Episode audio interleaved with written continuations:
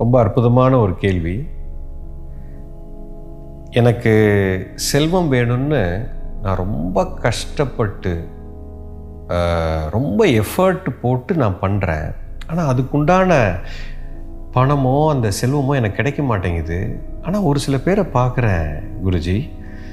ரொம்ப ஒன்றுமே பண்ணாத மாதிரி இருக்குது ஆனால் பணம் வந்து கொட்டுது. இது எப்படி குருஜி? இது இது என்ன? நான் எங்கே தவறு செய்கிறேன்? See இதில் ரெண்டு சூட்சமான விஷயம் இருக்குங்க. ஒன்று அதாவது எஃபர்ட் போட்டாதான் கஷ்டப்பட்டாதான் பணம் சம்பாதிக்க முடியும் அப்படின்னு அந்த பணத்தை பற்றின ஒரு ராங் கண்டிஷனிங் உங்கள் மைண்டில் இருக்குது கஷ்டப்பட்டு தான் பணம் சம்பாதிக்கணும் அப்படின்னு நீங்கள் மைண்டில் முடிவு பண்ணி வச்சுருக்கீங்க. இது ஒரு மிகப்பெரிய ஒரு குறைபாடு. ரெண்டாவது அந்த செய்யக்கூடிய ஒரு நோக்கம் வந்து பணம் சம்பாதிக்கணும் அப்படிங்கிறது எனக்கு பணம் வேணும்.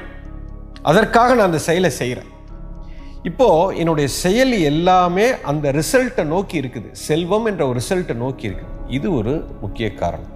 இந்த ரெண்டு காரணத்தினால தான் உங்களுக்கு வந்து இந்த செல்வம் வரமாட்டேங்குது. அந்த காலத்தில் சொல்லுவான் கடமையை செய் பலனை எதிர்பார்க்காதேன் இது அந்த எஃபர்ட்லெஸ்ஸாக ஒருத்தவங்க பண்ணுறாங்கல்ல அவங்கக்கிட்ட இது ரெண்டுமே இருக்காதுங்க. அதாங்க உண்மை. அந்த எஃபர்ட்லெஸ்ஸாக ஒருத்தன் பண்ணி அந்த செல்வம் வருது பார்த்தீங்களா அதுக்கு என்ன காரணம்னா இறைவன் வந்து ஒவ்வொரு உயிரையும் ஒரு உயிருக்குள்ள ஒரு நோக்கத்தோட தான் அந்த படைப்பு வந்திருக்கும்.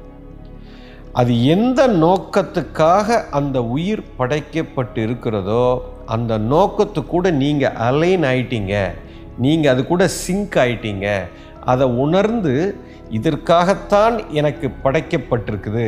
அப்படின்னா அதுக்குண்டான ஃபார்முலா அதுக்குண்டான சக்தி அதுக்குண்டான சூக்ஷமம் எல்லாமே அது இறைவன் உள்ளே போட்டு அனுப்பிச்சி விட்ருப்பார் அதை கரெக்டாக பிடிச்சிட்டிங்க அப்படின்னா அதை செய்கிறது ரொம்ப எஃபர்ட்லெஸ்ஸாக செய்யலாம். கஷ்டமே பட தேவையில்லை. ஏன்னா அதுக்கு தான் நீங்கள் வந்திருக்கீங்க. ஒரு உதாரணத்துக்கு ஒரு மாங்கொட்டை. இது இறைவன் படைச்சிருக்காரு. இது எதுக்கு படைச்சிருக்காருன்னா மாங்காய் என்ற ஒரு காயை உருவாக்குவதற்காக படைத்திருக்கிறார். அப்போ அதோட ஃபார்முலா எல்லாம் அதுக்குள்ளே இருக்கும். இப்போ இந்த கொட்டையை போட்டுட்டு அழகா அப்படி மாமரம் அப்படி வந்து அப்படி காயை கொண்டு வந்து கையில் கொடுக்கும். இப்போ ஒரு வேப்ப மரம் அதுக்கு ஒரு ஃபார்முலா அது வேப்பங்காயை தான் கொடுக்கும். இப்போ வேப்ப மரம் உட்காந்துக்கிட்டு ஏய் நான் வந்து இன்னும் நம்ம பழத்தை எவனுமே திங்க மாட்டேங்கிறான். நான் வந்து மாங்காயை உருவாக்க போகிறேன் அப்படின்னு இப்போது அது போராடும். ஒரு வேப்ப மரம் மாங்காயை உருவாக்கவே முடியாது. படாத பாடுபடணும் ஏன்னா அதுக்கு உண்டான ஃபார்முலாவே அங்கே கிடையாது. அது படைக்கப்பட்ட நோக்கமே அது கிடையாது. அப்போது ஒரு மாமரம் மாங்காயை உருவாக்குவது அப்படி பண்ணிட்டோம். எஃபர்ட்லெஸ் அது கஷ்டப்படாமல் பண்ணும். அதே இன்னொருத்தன் செய்யணும்னு நினச்சான்னா ஒரு வேப்ப மரம் செய்யணும்னு நினச்சதுன்னா முடியாது.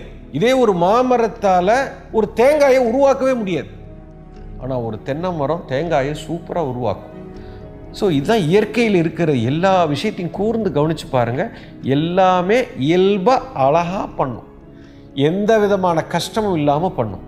இப்போ ரோஜா செடி உங்கள் வீட்டில் நீங்கள் வளர்க்கணும்னா படாத படாத பாடுபடுவீங்க அதுக்கு மண் சரியான மண்ணை கொண்டு வரணும் உரத்தை போடணும் எனக்கு இந்த கலர் ரோஸ் வேணும்ப்பா. அப்படின்னு அந்த செடி பார்த்தீங்கன்னா அதுக்கு அந்த கிளைமேட் கரெக்டாக இருக்கணும் தண்ணி கரெக்டாக இருக்கணும்.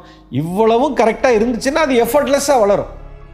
நீங்கள் அதை கஷ்டப்பட்டு வளர்க்குறதுக்கு பெரிய எஃபர்ட் போடுவீங்க. ஆனால் நீங்கள் ஊட்டி போங்க இல்லை கொடைக்கானல் போ ஹில் ஸ்டேஷன் போங்க அங்கே வாட்டில் அப்படி ரோட்டில் அப்படி முளைச்சி கிடக்கும். அப்படி ரோஜா செடி பார்த்தீங்கன்னா அப்படி அழகாக ஒரு பூ இருக்கும்.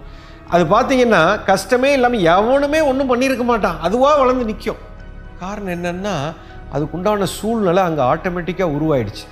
ஸோ எப்போ ஒரு சூழ்நிலை உருவாகி அதுக்குண்டான மூலம் சரியாக இருக்குதோ அதோட படைப்பு வந்து ரொம்ப எளிமையாக இருக்கும். இதை நீங்கள் புரிஞ்சுக்கணும். அப்போ ஒவ்வொரு மனிதனுக்குள்ளேயும் இறைவன் வந்து ஒரு குறிப்பிட்ட சக்தியை உள்ளே போட்டிருக்கிறான் ஒரு ஃபார்முலாவை இப்போ பிரச்சனை என்னென்னா அந்த ஃபார்முலாவை நீங்கள் பார்க்கவே மாட்டீங்க. அந்த ஃபார்முலாவை விட்டுவிட்டு நம்ம என்ன பண்ணுறோம் ஆட்டு மந்த மாதிரி எல்லாம் ஒரே வேலையை செய்ய பார்க்குறோம். மாங்காய் எல்லாருக்கும் பிடிச்சிருக்கா?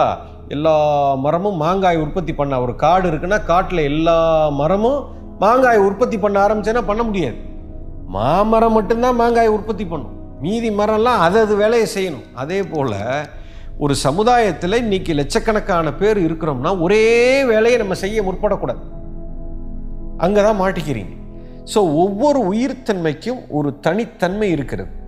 அதை உணர்வில் கண்டுபிடிச்சி அதை நான் செய்ய தொடங்கினால் எனக்கு எஃபர்ட்லெஸ்ஸாக அதோட ரிசல்ட் வரும்.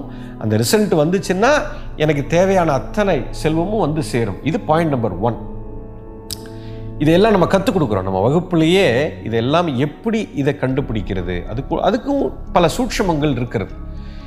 ஏன்னா நீங்கள் வந்து ரிசல்ட் ஓரியன்டாக இருக்கிறீங்க. அதான் ரெண்டாவது பிரச்சனை. நீங்கள் பணத்தை நோக்கி போகிறீங்க அதாவது எனக்கு என்ன கிடைக்கும்? இந்த செயல் செய்தால் எனக்கு என்ன கிடைக்கும்னு நோக்கி நீங்கள் போகிறதுனால இந்த ப்ராசஸை தொலைச்சிடுறீங்க.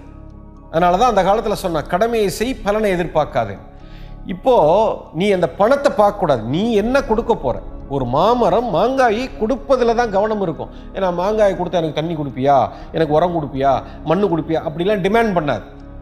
அப்போது நான் ஒரு செயல் செய்யும்போது இதற்காக நான் படைக்கப்பட்டிருக்கிறேன். இந்த செயலை நான் கொடுக்க போகிறேன் இந்த வேல்யூவை நான் கொடுக்க போகிறேன் இந்த ப்ராடக்டை நான் சிறப்பாக கொடுக்க போகிறேன் அப்படிங்கிறதுல என்னோட கவனம் இருக்கணும். I should always focus on the process not on the end result அப்போது என்னுடைய கவனம் எல்லாம் இதில் இருக்கும் பொழுது அதுக்குண்டான பலன் எனக்கு தானாக கிடைக்கும்.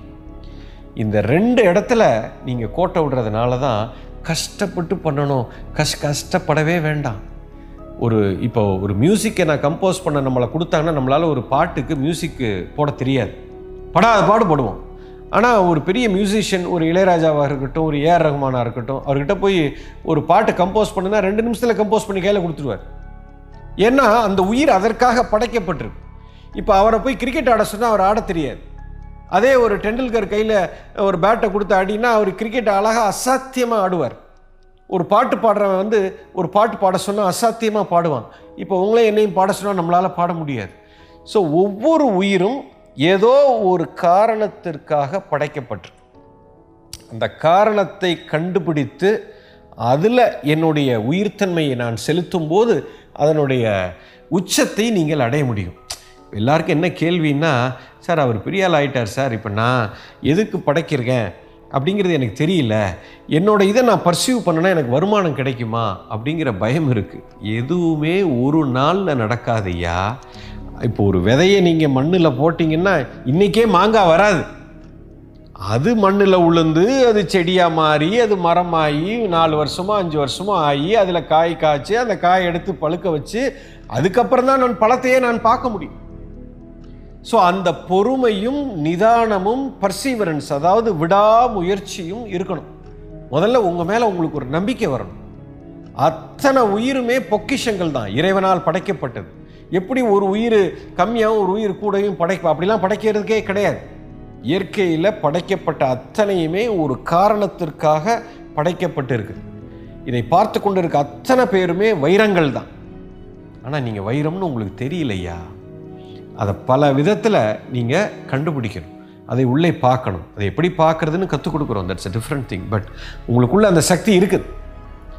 அதை நீங்கள் சரியாக கண்டுபிடித்து அந்த சூட்சமத்தை புரிந்து இந்த உயிர் படைக்கப்பட்ட நோக்கத்தை மட்டும் பிடிச்சிட்டிங்கன்னா எஃபர்ட்லெஸ்ஸாக உங்களுக்கு செல்வம் வரும். கவலையே வேண்டாம். அப்படியே அதை எஃபர்ட்லெஸ்ஸாக நீங்கள் செஞ்சுட்டு போக முடியும். யூ அண்டர்ஸ்டாண்ட் அந்த சூட்சமத்தை பிடிக்கணும். செக்யூரிட்டி பின்னாடி போகாதீங்க. உண்மையை நோக்கி போங்க. நீங்கள் எப்போவுமே ரிசல்ட் பணம் வேணும் பணம் வேணும்னு அந்த செக்யூரிட்டி என்ன பயம் வருது. நாளைக்கு சோறு கிடைக்காதோ?